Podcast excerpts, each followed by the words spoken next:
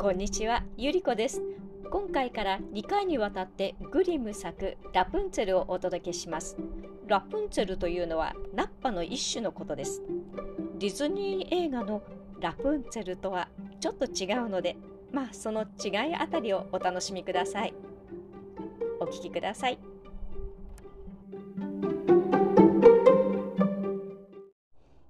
昔々夫婦ものがあって長い間子供が欲しい欲しいと言い暮らしておりましたがやっとおかみさんの望みが叶って神様が願いを聞いてくださいました。この夫婦のうちの後ろには小さな窓があってそのすぐ向こうに美しい花や野菜を一面に作ったきれいな庭が見えるが庭の周りには高い塀が立て回されているばかりでなくその持ち主は恐ろしい力があって世間から怖がられている一人の魔女でしたから誰一人中へ入ろうというものはありませんでした。ある日のことおかみさんがこの窓のところへ立って庭を眺めているとふと美しいラプンツェルの生えそろった苗床が目につきました。おかみさんはあんな青々した新しい菜を食べたらどんなにうまいだろうと思うともうそれが食べたくって食べたくってたまらないほどになりました。それからは毎日毎日菜のことばかり考えていたがいくら欲しがってもとても食べられないと思うとそれが元で病気になって日増しに痩せて青くなってゆきます。これを見て夫はびっくりして尋ねました。お前はまあ、どうしたんだえ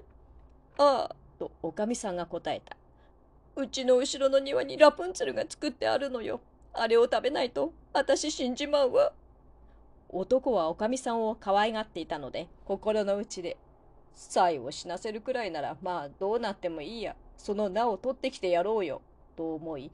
夜に紛れて塀を乗り越えて魔法使いの庭へ入り大急ぎで名を一つかみ抜いてきておかみさんに渡すとおかみさんはそれでサラダをこしらえてうまそうに食べました。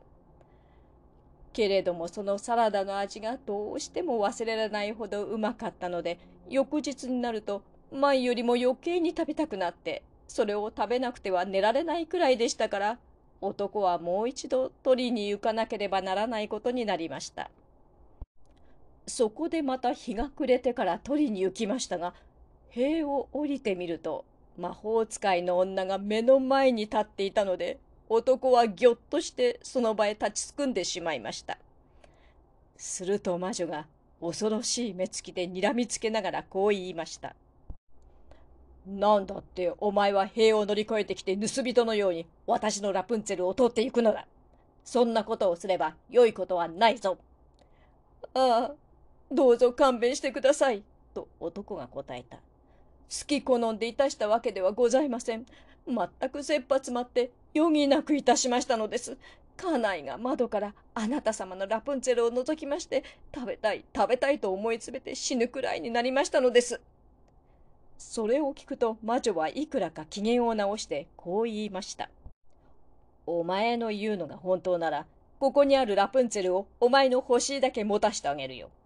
だがそれにはお前のおかみさんが産み落とした子供を私にくれる約束をしなくちゃいけない。子供は幸せになるよ。私は母親のように世話をしてやります。男は心配に気を取られて言われる通りに約束してしまった。で、おかみさんがいよいよお産をすると魔女が来て、その子にラプンツェルという名をつけて連れて行ってしまいました。ラプンツェルは世界に二人とないくらいの美しい娘になりました。娘が12歳になると、魔女はある森の中にある塔の中へ娘を閉じ込めてしまった。その塔ははしごもなければ出口もなく、ただてっぺんに小さな窓が一つある義理でした。魔女が入ろうと思う時には塔の下へ立って大きな声でこう言うのです。ラプンツェルや、ラプンツェルや、お前の髪を下げておくれ。ラプンツェルは金を伸ばしたような長い美しい髪を持っていました。魔女の声が聞こえると娘はすぐに自分の編んだ髪をほどいて窓の折れ釘へ巻きつけて40尺も下まで垂らします。すると魔女はこの紙へつかまって登ってくるのです。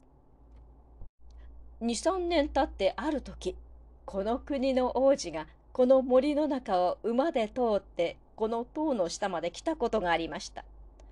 すると塔の中から何とも言いようのない美しい歌が聞こえてきたので王子はじっと立ち止まって聞いていました。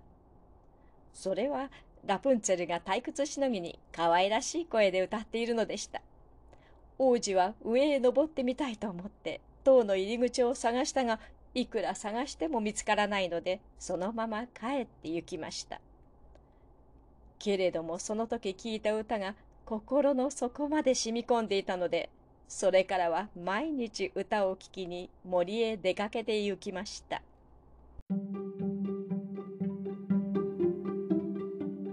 あ、やっぱりお約束の王子様は出てくるんですね。でもこの王子様、どんな王子様でしょう？ではまたこの続きは次回に失礼します。